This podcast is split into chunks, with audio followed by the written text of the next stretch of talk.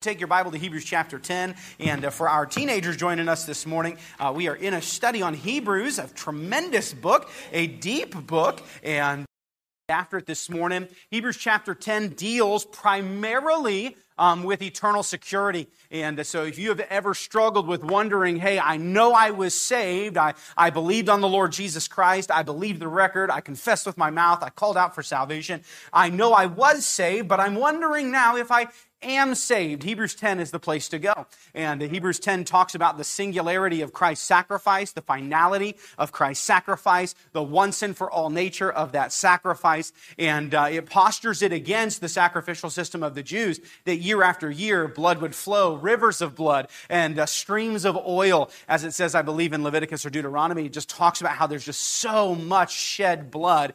And it was a continual need uh, for the folks to realize their, their, their condition as sinners sinners, but that Christ once and for all made a sacrifice, sat down, it was finished, and there's no more sacrifice that will ever be made or ever be needed uh, for the saints of God. Even if we sin willfully, there's still no sacrifice needed. Even, even knowing that, hey, I'm saved and I can do whatever I want and I won't go to hell. Well, that's probably true. If, well, that is true. I, I, the only probable is on whether or not you actually were saved. But if you are saved, then probably you're not going to take that mindset toward the grace of God, doing despite toward it. Um, but if you so choose, uh, the author here in Hebrews has something to say about it. And uh, so for the first part of the chapter, up to verse 26 or so, uh, the author deals with the idea uh, of eternal security. But then he brings us into this, this kind of teaching moment, and it's such a powerful one. We saw it, we spent most of our time uh, on verses 26 through, I think it's verse uh, 32 and uh, verse 31, and we went through and just unpacked that. We're just going to read it briefly this morning and uh, take a look at it, and then we're going to jump into our new content in verse 32. And so let's look at it if you would. Hebrews chapter 10, verse 26 says this. For if we, talking about saved people, uh, sin willfully after that we have received the knowledge of the truth, there remaineth no more sacrifice for sins. So if you're saved, you're saved. There's never going to be another blood, uh, blood drop shed on your behalf. Uh, you cannot be saved again if you have been saved. But he says this, and he's speaking to the Jews, and he reminds them of the way they had to live under the law. Being under Moses, being a child of God, uh, being a Jewish person, you were nationally elected the people of God. But even as a nationally elected person of God, you could still die in your sin. Uh, because, listen, because you are chosen does not mean that you are safe. Because you are saved this morning doesn't mean you are safe. Uh, it does mean you're safe from hell, but it doesn't mean that God won't judge you. It doesn't mean that well, I can go live however I want. Well, you can because uh, all things are lawful. you are not going to go to hell for any reason if you're saved this morning, but that doesn't mean God is not going to judge you. And so the author sets out to remind the Jews in verse 27 uh, of the fact that, hey, because you were nationally elected doesn't mean that God wouldn't have you die under the law. It says, but a certain fearful looking for judgment uh, looking for of judgment, rather, and fiery indignation which shall devour the adversaries. He that despised Moses' law died without mercy under two or three witnesses. How much sorer punishment, suppose ye, shall he be thought worthy who hath trodden under foot the Son of God, and hath counted the blood of the covenant wherewith he was sanctified an unholy thing, and hath done despite unto the Spirit of grace? He said, Hey, if you were a Jew, nationally elected, chosen the people of God, you could still die by your disobedience. And how much worse will it be if you're a child of Jesus Christ through the redemptive work of, of the Son, and you do despite toward the Spirit of grace? You, you despise him and you deem the blood of Jesus an unholy and a common thing, and you trodden underfoot with your actions and living the body of Jesus Christ and just go on to do whatever you want. He says, hey, if they died under the law of, in, in, um, of Moses with two or three witnesses, it's going to be much worse for the Christian who troddens underfoot the blood of Jesus. Verse 30. For we know him that hath said, Vengeance belongeth unto me. I will recompense, saith the Lord. And again, the Lord shall judge his people. Now, sometimes we make the mistake of disconnecting the God of the New Testament from the God of the Old Testament. It's the same God. And that is a quote, vengeance is mine. That's a quote in the Old Testament. And he's saying, hey, listen, God was in charge of keeping his children in the Old Testament in line and would bring plagues upon them and would bring death upon them and would bring hardship upon them. And that is the same God of the New Testament who will judge his people. And so listen, because you're saved, praise God for that. You're never going to taste hell. If you've accepted the record of Christ and called upon the name of the Holy, uh, the name of Jesus and you've received the gift of the Holy Spirit, your name's written down in the book of life, you are forever forgiven. Awesome. But that doesn't mean you can do whatever you want. I mean, you technically can, but he will judge you. Now, I, I don't have time to, and I, it wouldn't feel uh, in an appropriate setting, but I, I know of people uh, who have done exactly this thing. They've done despite to the Spirit of grace. They've trodden underfoot the blood of Jesus. Uh, in some instances, the church has had to maybe deliver them to Satan for the destruction of their flesh so that their spirit might be saved. I have friends I grew up with in high school uh, who died uh, a, a fool who, who God took their life because they were continuously rebelling against God. I've got a kid from the youth group that I, I was a youth pastor of in Lompoc who died up here in Lake Isabella. Uh, he died a, a, drunk fool because he was running from God and he got drunk and fell off a boat and hit his head and he died uh, doing despite to the Spirit of grace. Uh, there is a backstop to God's mercy. He's a good God, but he's a God who's not to be trifled with. And, and that's actually what the very next verse, let's read that, uh, verse number uh, 31 says. It is a fearful thing to fall into the hands of the living God. Again, this is the idea of, well, God, only God can judge me. And we briefly mentioned that you would rather be judged by man than judged by God. Because God both possesses the ability to know what you've done and the ability to judge you according to your works. And so it is a fearful, it is a terrifying, it is a scary thing to fall into the hands of a God who knows everything you've done and said and has the power to judge you accordingly. Every idle word we give an account for and so forth. Now, something happens in verse 32 that we kind of had to run up against. And this is our new content. And again, if you're a teenager jumping in, uh, this will be brand new for you as well as for the adults that are with us. In verse 32 and beyond, through the rest of this chapter, there's a very unique shift that happens in this chapter we have not seen at all in this entire book. In fact, it, it, only appears in these brief verses. It doesn't appear anywhere before and it doesn't appear anywhere after. And here's what happens the author shifts into first person. Think about it. That hasn't happened at all every bit of the story has not been it's been completely separate from the author. Uh, when when we read uh, paul's letters to the churches there's a lot of first person pronouns he goes back and forth that we and you and us and and uh, you know the group that he was with and he'll write in uh, uh, first person often uh, but in this entire book there's not been any first person used at all in the writing. Even Luke does that in the book of Acts oftentimes. He'll talk about it almost in third person, you know, Paul and them and them. And then I think it's in chapter like, uh, it's somewhere toward the end of the book of Acts where Paul or uh, Luke starts using the, the pronoun we and it becomes first person in that, that regard. Well, here is the only time in the entire book, for just a moment of time, the author breaks his normal character. And so it's, it, it's intriguing because maybe there's a clue to authorship um, in this particular. I know, I know, it's like the sidebar, you know, Casey's been chasing. Um, let's see what he teaches us. But he does. He breaks into first person, but there's also a big shift happening. He's no longer warning them. So I told you he kind of jumps on both sides of the fence. Hey, eternal security, you're safe hey, and for just a minute, for those six verses we just read, he says, hey, but because you're saved doesn't mean you're safe. Now he's going to call them not to warning, but to confidence. So look at verse 32. But, so in contrast uh, to people who might trample underfoot, but uh, call to remembrance the former days in which after you were illuminated, you endured a great fight of afflictions. So here's what he's saying. He says, Remember, when you first got saved, God brought you through a whole bunch of trials in those early days. Now, don't ever forget when reading a book of the Bible that there is history behind that Bible. There are a real group of people this book was meant to and uh, written to. There was a real author who wrote this book, and there's real stories behind those books. Uh, and so every time you read one of Paul's epistles, a lot of times you can read in and see some of that history right there in the conversation and communication. But here's the first time we're starting to see some of the knowledge and the relationship that exists between the Jews in general and this particular writer. And he says, Hey, you remember when you first got saved? There was a bunch of hardship that happened to you, and God took care of you. Now, what could that have been? I don't know. It could have been the famine uh, that caused Paul the necessity to bring an offering. It could have been uh, any of the persecution under, uh, uh under Nero or any of the, things that were happening in that first century. And the author simply says, hey, there were some real issues when you first got saved, and God was faithful then. And here's what the rest of the chapter is going to be. And he'll be faithful now. That, that's the rest of what he's going to tell us. He's calling them to confidence because God was faithful then, he'll be faithful now. But now look at verse number 34. For ye had compassion of me in my bonds. Now, I hope if you're a student of the word, that's a very unique break of character. Up until now, there have been no connections personally no real person behind the, the curtain, if you will. Uh, up until this point, it's all been very uh, distant from a personal, real connection. But here in this passage, he says, For ye had compassion of me and my bonds, and took joyfully the spoiling of your goods, knowing in yourselves that ye have in heaven a better and enduring substance.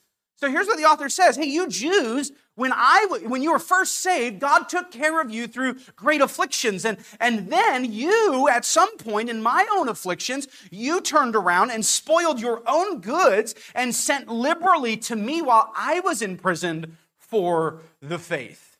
Now that is perhaps the largest clue of authorship we've received yet. So who did this happen to? We're no closer to the answer. And here's why. If God wanted us to know the answer, he'd have told us the answer, right? But he didn't. So, did this ever happen to Paul? Well, Paul was imprisoned, but do we ever have any record of the Jews ever sending any help to him? No. No, in fact, it would seem relatively unlikely. The, the relationship between Paul and the Jewish people as a whole was, was rather strained because of his ministry to the Gentiles. But do we have any record of Apollos being imprisoned? No, we don't. Do we have any record? Of, there's just no one we know that would even fit this bill, particularly. Um, so the good news is, with the greatest of clues, we still have zero idea who wrote the book of uh, Hebrews. But like I mentioned, don't get lost in a verse like this, trying to chase down a, a possible implication that you miss the actual interpretation. You miss the actual application. The author is saying, hey, he's not saying, hey, future Christians in Bakersfield, try to guess who wrote this. What he's saying is, hey, Hebrews, remember how God was faithful to you, and you were then faithful to me in my bonds, and God has not changed, and therefore you should remain faithful. That's what's being said. Now, there again, it's kind of fun sometimes as a student to try to mine out some further implications or clues, but the Bible is not a mystery book to be solved. Uh, God didn't give us some kind of code in there that if you flip it upside down, skip every third word, and read it on Thursday, you'll know when Jesus is coming back. That's not what the Bible is meant for. The Bible is meant as a plain letter revealed to us so we would know the truth. Uh, even even uh, the eschatology revealed in Scripture, the end of days things, isn't so written so we would know every single detail. It's written so we know He's coming back and we have a job to do, so therefore do that job. Think about the, the messianic promises of the Old Testament. We look back at them and we're like, oh, yeah, John the Baptist. That should have been a clear indicator. He's the last prophet to come, and then the Messiah was coming, and all the people held him as a prophet. Man, that, that should have been an indicator. But would they have gotten it in their day? They didn't understand all this. When Jesus came the first time, they thought he was coming to be king because they have these promises in Zechariah. They have these promises in other passages in Scripture that they're like, hey, yeah, but they didn't understand it all the way clearly. And we're not understanding it all clearly, but we understand it clear enough to know what our job is. We understand it clear enough to know that there's something coming, he's returning, he's going to be king. But the fact of the matter is, there's some very clear teaching that's happening in the book, so don't get lost in the weeds trying to solve the mystery as much as just trying to understand what's written. You understand where I'm going with that? So, this, this, uh, this clearly stated the purpose is to encourage the Jewish Christians to stand strong. The author is reminding them if God could deliver them then and, and even allow them to flourish and spoil their own goods and hardship to be able to deliver and help another Christian, that God is faithful even now. So, look at verse number 35. It says, Cast not away, therefore, your confidence which hath great recompense of reward. He says, listen, don't lose your confidence. There's a reward that's coming. Uh, and that's going to play really important role in Hebrews 11. Hebrews 11 is what we would know as the hall of faith. Uh, and those are the promises, the substance of promises they don't yet hold. And so don't lose that, but he's, he's introducing this idea right now in chapter number 10. Cast not away your confidence, which hath great recompense of reward. He was faithful then, he will be faithful now. Don't ever give up that confidence. Uh, don't ever get to the place where you're like, well, but I can't see what the, I can't see the promise. I can't hold the promise. Yeah, that's where faith is going to need to come in. And that's the whole point of chapter 11. He's going to say, hey, you may not hold the things in your hands. They may not be tangible now, but faith is the substance of the things you're hoping for. So don't lose that confidence. He was faithful when he first saved you. He's been faithful every day since. Don't lose that confidence. Listen, when things are not good, that only means that God is not done. You look at your life and say, yeah, but, but, but right now it's not good. That just means that God is not done. Because God will work all things together for good. But that is a working process. Sometimes in that process it doesn't feel good. In fact, oftentimes in that process it feels anything but good. But that just means that God isn't done. That He's still working. There's still something good to come out of it. And so He's admonishing the Christians in verse 34 and 35 to cast not away their confidence which hath a great recompense of reward. And so, listen, continue to stay faithful, no matter what you're facing. If he was faithful when he first saved you, and then he's been faithful every day since, wouldn't it be weird if he all of a sudden decided now to be unfaithful? It'd be a strange time for God to drop the ball. Hasn't done it one time throughout all of human history, but all of a sudden in your circumstance, now he's going to drop the ball. No. From the beginning, he was faithful. Uh, in fact, that's what we're going to study tonight, a, a kind of a, a, break off of the study of Hebrews and some, some things I've been working on on the side. Look at verse number six, verse number six, forgive me. It says, For ye have need of, read that word, would you? Patience. Oh, love that word. Psych. Not a huge fan of that word. It, just practically speaking. But he says, You have need of patience. Don't, don't get flighty. Don't get panicky. Don't be hasty. You know, that's our nature, right? That fight or flight mechanism kicks in, and man, we're facing something. And I know, I know, I know, God was faithful when He saved me. And man, there have been circumstances, and man, we've stood by gravesides, and God has always been faithful. But right now, ah. And He says, No, no, no, no. You have need of patience. I know you can't hold the promise you were made yet. I know it's not been materialized just yet. I know that it's not in your hands just yet. I know you don't have that crown just yet, but you are in need of patience. Not be hasty. He says, For ye are in need of patience, that after ye have done the will of God, ye might receive the promise. Isn't that great? We would have it the other way if we were God. We would say, okay, I'm going to give you a promise, and I'm going to give you, I'm going to fulfill the promise, then you're going to walk through the trial. And God says, no, I'm going to give you a promise. You're going to walk through life. You're going to get the promise. And that's how Christianity works. Isn't that how a race works? Right? Could you imagine? How many of us would actually run if we got the medal at the starting line? Right? We're supposed to run and then receive the reward. And the author here is admonishing us listen, God was faithful when you started, even those first days when it was hard, to the point that you were even able to give and God still provided your needs. And then you continue to walk through, but hold to faith. It's the substance of things hoped for. It's the evidence of things not seen. In fact, it's impossible to please Him without it. So this process is a planned process. God intends for you to have to walk through seasons that are not easy, where you don't understand, where you would change it if you could, but that's part of the Christian life. It's not possible to please Him without it. But He says, walk through with patience. And after that you've done the will of God, you will receive the promise. You got to walk through it though. You got to carry on, knowing that from the beginning He was faithful, and in the end He will remain faithful. Look at verse number 37. For yet a little while, and He that shall come will come and will not tarry. Uh, I, I love what the author says. Says he's coming back soon. You don't have to wait very long. The Jesus that ascended into heaven is coming back for us soon, and you're not going to have to wait long. Two thousand years later. I love the New Testament perspective of the return of Christ. It's imminent, and so it should be with us. We shouldn't say, "Well, yeah, it's been two thousand years, so it's probably another four. We don't know. They always thought it was imminent. We believe that it's imminent. We're just waiting for, the, for him to come back. Uh, but now, actually, there's actually a subplot that you, some of you might have noticed. I, I would, I would venture to guess that you probably didn't. Um, it's a quote from Habakkuk. Now, go to Habakkuk chapter 2, verse number 3, if you would. Keep your finger in Hebrews. Habakkuk's one of those, those books that you're like, I hope I can find it before the guy next to me. You're like, am I flipping left or am I flipping right? Some of you with tabs, you're cheating right now and you feel good about it, and you shouldn't. No, I'm just kidding. Habakkuk is a hard book to find. Um, Habakkuk chapter number two, verse number three. This is what makes it so unique to this particular style of authorship is that it's like, you know, and again, this is just, I, I don't want to sidebar, but I'm going to sidebar for a second. This is one of the reasons I don't think Paul wrote it. Paul is like softball down the center, underhand, it hath been said before. Whereas the writer of Hebrews is like just rolling through, dropped a Habakkuk reference there, and I expect you to get it. Um, this is why I would say the book of Hebrews was not written to us, but it was written for us. And there's a difference. You don't have to be uncomfortable with that statement. The book of Hebrews was not written to us, but it was written for our learning. It was written for our admonishment, but 100% it wasn't, wasn't written to us. It'd be like me writing a letter to my wife with a bunch of, you know, internal references and, you know, inside jokes or whatever, and you would get it, and you'd get the letter, and you'd read it, and you'd understand it, but you'd be like, I don't understand, I don't, uh, there's something there's something there I don't I don't capture. You'd have to know. You'd have to be able to ask the author. Or, or in this particular instance, using a commentary really helps you catch these things. Habakkuk chapter two verse number three says this. Um, for this vision is yet for an appointed time, but to the end it shall speak and lie not. Though it tarry, wait for it, because it shall surely come. It will not tarry.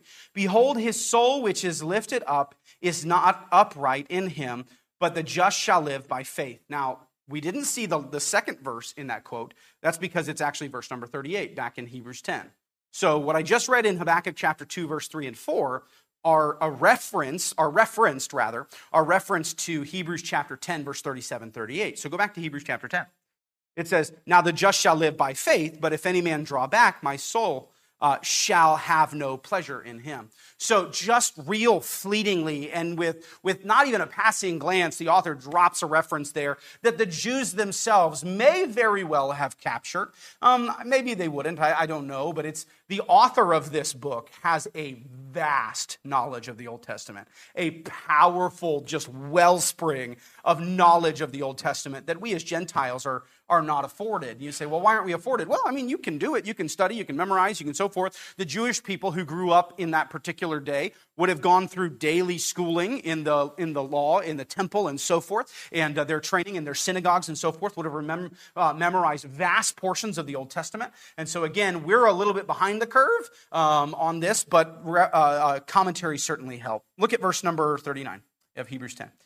But we are not of them who draw back unto perdition, but of them that believe to the saving of the soul. And he's just reminding them, hey, we are to carry on. We are not the people who give up. Uh, he was faithful then. Uh, he's faithful now. Carry on. He will be faithful uh, throughout. In fact, that idea is what carries us into the hall of faith in Hebrews 10, uh, Hebrews 11. But I would say this, if I could modify that, I would say it's also, it's not just a hall of faith that records the great faith of, of uh, patriarchs and the great faith of, of Old Testament believers. It's also, in its context, it's actually a call to faith. Not just a hall of faith, but a call to faith. There's a reason the book exists, or this particular chapter exists. And oftentimes we parse out chapters to their own, you know, thing. And I have certainly preached just on Hebrews chapter 11. But we have been afforded the privilege, and, and I, don't, I don't want to say it's a privilege like we shouldn't all get it. We should get verse by verse study. That's, that's a pastor's responsibility. But right now, we're sitting at a place where we've studied every verse up into Hebrews 11.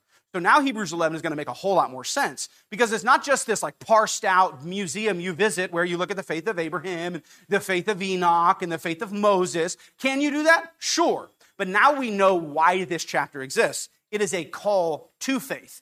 He's saying, hey, remember when you first started? You had promises, but you had to walk through in patience. And someday, after you've done the will of God, He will give you those promises. Hey, let me tell you a bunch of people who had promises that they didn't get to hold until later, and their faith was what carried them through. Abraham was given a promise that his son would, would live and bring forth generations and blessings, but he didn't get that promise till he walked through in faith. And Enoch, he walked with God and he was not, but he had promises, and he didn't get to have those promises till after he walked through with patience and faith. So it's a call to faith, not just a hall of faith, okay? So now you know where we're going. You know why this chapter exists. Let's pick up in verse number one of Hebrews chapter 11.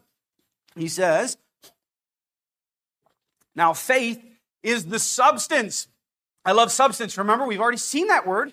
Well, I can't do it. There's a tree here, Miss Yadira. And uh, you messed up my illustration, Miss Yadira. Here's, a, here's the hand. Remember the shadow on the wall? We talked about how it was a shadow of things and not the very substance. Well, now he's bringing it into another context. He's saying, hey, the actual manifestation of the Old Testament was Jesus, and the actual manifestation of all these promises is going to be when you stand before Jesus. But until then, just like in the Old Testament, they had to walk through without that thing. They had promises, they had shadows, but they had no substance. And you and I in the New Testament, we have promises, we have shadows of things to come, but we don't have the substance just yet. So we have to walk through in patience and in faith. Let's pick up. Verse number one. Now, faith is the substance of things hoped for, the evidence of things not seen. So rather than fleeing, have patience and stay faith filled and wait for the substance of those things that were promised. And I love it. It's the substance. When you cannot feel the promise, Someday, and let's just pick crowns, right? Someday we will feel the substance of the crowns that God gives us, should we be faithful. Now, understand there's no participation crown in heaven. You actually have to live a life that, that earns that crown to cast at his feet. There's no participation crown. There's no saved person crown, okay? Um, there's, there's other crowns in the New Testament that the Bible talks about, how you can lay those at his feet and earn those, uh, martyr's crown, so forth. Um, but it's the substance. When we can't touch the promise, we know that faith is what we can, we can feel. When we can't see or hold our loved ones who's passed into, into the next life, we cannot feel them, but faith is the thing we can feel. It's such an intangible promise, isn't it? It's, it's almost hard to, to kind of lay hold on, and that's on purpose because you can't touch it physically, you, but you can feel it spiritually that He's made me promises. I can touch this physically, and if God has been faithful in every way He's uh, interacted with me thus far, and not just me, but all of humanity, from Adam and Eve and Cain and Abel, all the way till the end, then what I can hold is faith. So let's keep reading he says, for it, for by it, the elders obtained a good report. So the author is going to once again uh, uh, appeal to his Jewish audience with a historical narrative of faith. Um, that's really what he's about to do. He's about to take a historical study on people of the Old Testament that had great faith. You're also going to notice in this list, should we have time to get through some of it, in this list are people, the Jews, we, have established this from the beginning, that the Jews held an unhealthy reverence for. They held Moses too high and Aaron too high. You're going to find some of these men that the Jews would have said, man, David was awesome. And he's going to say, yeah, these people struggled with, in, in, they struggled through their life with holding, they, they held faith. So he's going to paint them in a good light, not in a, not in a comparison light, but you're going to see some of those folks reappear. Uh, verse number two, again, for by it the elders obtained a good report. Through faith we understand. So before I get to the history account, let me talk to my audience. Uh, through faith we understand that the worlds were framed by the word of God, so that things which are seen were not made of things that do appear. So there, there's a really important statement he makes. Through faith we understand. Through faith, we understand. That's again an intangible truth. But he says, by faith, we understand something we have never seen with our own eyes. By faith, we hold the substance of something we've never held with our own hands. And this, my friend, is the economy of the Christian life. We cannot and have not seen heaven yet. We cannot and have not seen the end of the trial you're in just yet. We cannot and have not seen maybe the healing hand of God in our present circumstance, uh, the loved ones who've passed on before, the end of your sacrifice and obedience. We cannot hold those things, but by faith it is the substance of things that we hope for. By faith we understand what the end of it shall be. By faith we understand things we have not seen. And he uses the illustration of the creation of the world. None of us saw the creation of the world, not even evolutionists, right? By faith we understand what happened, though.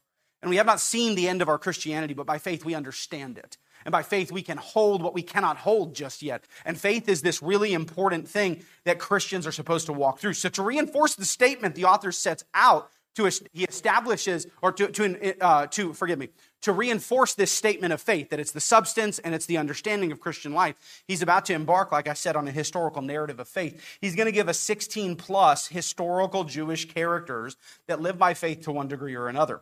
Now, there are a lot of things that, that certain, we can certainly learn from this hall of faith, but do not lose Again, sometimes we can miss the forest for the trees, right? We're so close in on the details, we miss the, the purpose. The same thing can happen in Hebrews 11. We, we are going to get into the details in a second. But before we start this, this historical account, don't forget, he's talking to Jews who, from the beginning, God was faithful to you. And therefore, don't lose your confidence. Stay faithful to him. Let me tell you about 16 plus different people who, throughout your Jewish history, have been faithful to God, and God was faithful to them.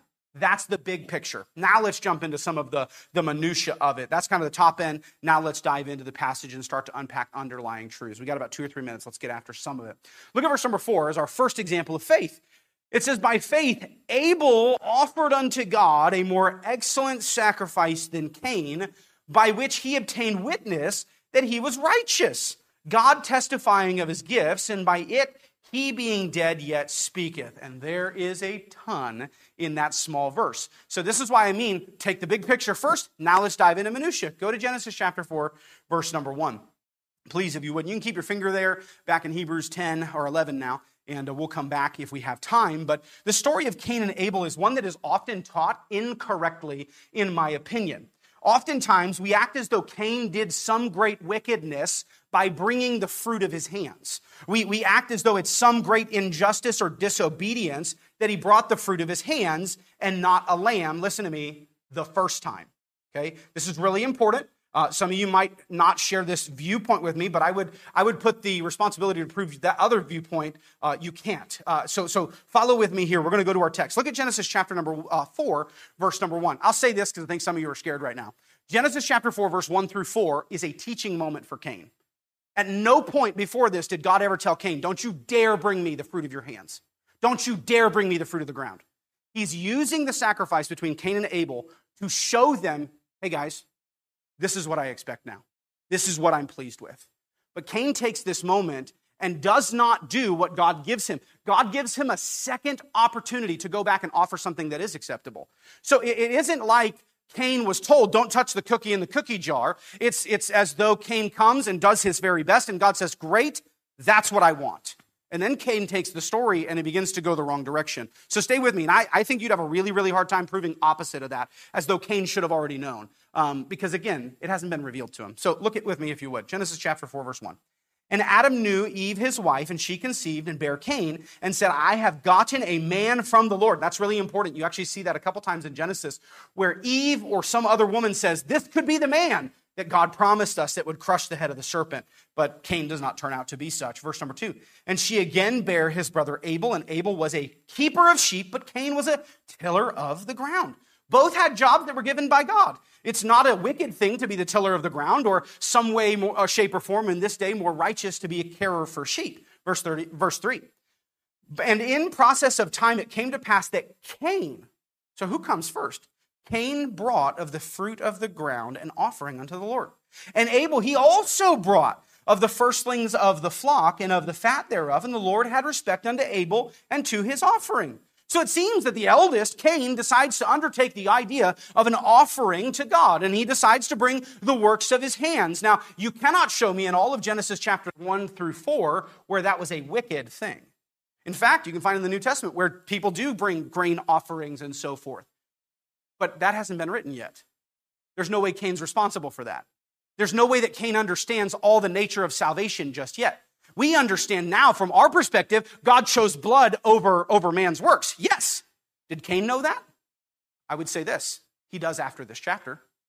He does in this chapter. So look at it with me. Um, we, we understand that the story represents man's works and the labor of his hands versus the blood of a lamb, but he only, God made that known, listen, through this story. That promise has not been made or revealed yet before this story. So Cain was bringing what he had, and Abel was bringing what he had. But notice what happens in verse 5. But unto Cain and to his offering he had not respect. And Cain was very wroth, and his countenance fell. So this is all that happens. God accepts one and tells Cain, hey, I do not accept that. But Cain was not in trouble as much as he was being taught. He was being instructed by God. This is now what I expect. But he isn't in trouble yet. And notice why I think that. Verse 6. And the Lord said unto Cain, Why art thou wroth? And why is thy countenance fallen? He's saying, Hey, Cain, don't, don't be mad. If thou doest well, notice doest is a future tense.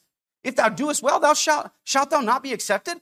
Like, hey, Cain, I just told you what I want is a lamb, and so go ahead and do that, and I, I, I'll accept your sacrifice too. Cain, it's not about that he did better than you, and it's not about that he was better than you. It's, it's I accept blood. Uh, that blood is just what I take. It's not about me liking Abel more than you. It's not that he worked harder than you or you didn't work as hard as him. Cain is being given an opportunity to accept by faith something he didn't have all the clues to that God accepts blood. And the Bible is going to develop that theme for generations after Cain. But right now, all Cain knows is God wants a lamb. And Cain, if you accept that by faith and offer what I've told you, will you not be accepted as well?